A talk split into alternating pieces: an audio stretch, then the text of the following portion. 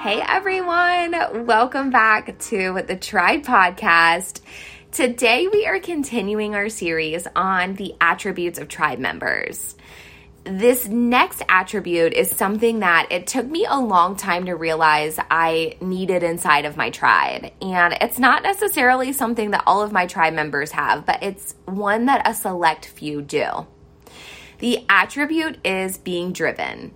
And when I say driven, I'm not talking about the worldly definition of it. I'm not talking about striving for financial success or the things that the world deems are necessary to be happy. When I say driven, I'm talking about a growth mindset. It's not willing to settle for where we are or being complacent. It's the ability to be self aware enough to acknowledge that as long as we are living, God has another step that He wants us to take in our journey. It's being kingdom minded and spirit led. It's making the decision to grow into the men and women that God is calling us to be. In April of 2022, my friend Olivia and I ran the half marathon. We signed up and we're so excited to go on this journey together as we spent the months leading up to race day training our minds and our bodies, we were constantly encouraging one another. We were sharing our times and our distance because we had a common goal. We wanted to run the race, cross the finish line, and for me, I just wanted to be able to walk the next day because when you are a decade older than your running partner, these are the things that you have to think about. In true Ohio spring fashion, the morning of the race was wet and cold. It had already rained, so there were puddles on the course and it sprinkled while we ran. Honestly, by the time we were finished, I was so wet and frozen to the bone. Like water had soaked through every layer on my feet, and my toes weren't really feeling great. But the cool part about it was that we were like minded and driven and laser focused on our goal. We were committed and we pushed ourselves. We decided that participating in this race together was more important than spending our winter months being comfortable where we were. We wanted to take the next step. And one of the coolest things about this memory that we share is all of the friends and the family members that came out to support us on our run. We had our husbands my kids, Olivia's mother in law, a couple of my siblings, some family friends. I mean, it was just so cool because we made the decision to commit to it. And then our tribe supported us. And they didn't just support us in words, they showed up. And that's what having a tribe is really about.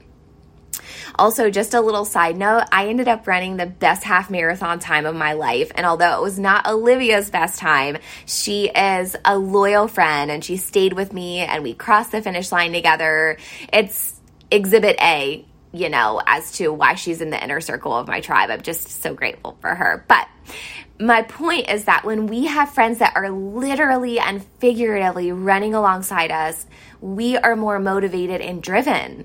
It's the whole iron sharpens iron concept in scripture where we are lifting each other up and making each other stronger and more like Jesus in the decisions that we make and the way that we live our lives. What I'm learning is that it's easier to have a growth mindset when we have a few friends that feel the same way. So when we have friends that are running towards heaven alongside us, that is the natural direction that we will run. When we have a small group, we are digging into God's word together, and that's the direction that we're heading. If you're married and you have a couple small group or you have a marriage counselor, you and your spouse are like minded. You have the same goal. And that's what having a tribe and a growth mindset is really all about. One of the things that I've really worked on with my counselor is recognizing that not everyone has the ability to have this growth mindset. Some people were just not exposed to it, and some people don't have the temperament or the personality. I'm at the point now where I recognize that it's a gift that God has given me and it's not one that comes easily to others. And for those of you that have been faithfully listening to this podcast, you know that I'm in recovery for having a black and white mindset My counselor Barb has really worked with me to open my eyes and see things in the gray area. She has given me the tools that I need to have eyes like Jesus. And while not everyone in my tribe has this growth mindset, the ones that I walk really closely with do. They are the friends that I dream with and that I tell Jesus to others with we are like minded and that we are trying to make heaven crowded. We're inviting to church because we know the freedom that comes from surrendering to God. It is a peace that surpasses all human understanding and it is powerful and life giving. One of the things that I find really reassuring in every season that I walk through with my tribe is that Jesus is our intercessor. He's our restorer. He's the one who takes the broken pieces of our lives and he rebuilds it and he leads us in areas of weakness or hardship or struggle. It's through his promises that we can wake up each morning and be exactly who he called us to be. The focus of today is not to say that you should have a growth mindset or you should only seek out tribe members that have it. The real focus is that as long as you're living, God has one more step for you to take to be the man or the woman that He has called you to be. You have one more step to take to cultivate a like minded tribe that will walk alongside you on the mountaintops and in the valleys. They will point you back to Jesus when you get off track. They will celebrate your highest highs and mourn with you in your lowest of lows. Every tribe member and relationship is going to look different. And I encourage you to use this series on my attributes of tribe members to make a list of what's important to you in your friendships. Your list could be completely opposite of mine, or maybe we have a few attributes in common. Either way, use this as a springboard to narrow down what type of tribe members you want to have. Really think about who you want to surround yourself with and what it would look like to take your tribe to the next level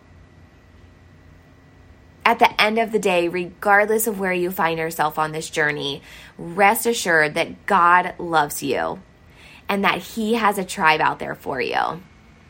Tune in next week for our final episode of this series. I'm so excited for y'all to hear my final attribute. We're going to wrap this all up, we're going to tie a pretty bow on it, and it's all going to come together and make sense for y'all.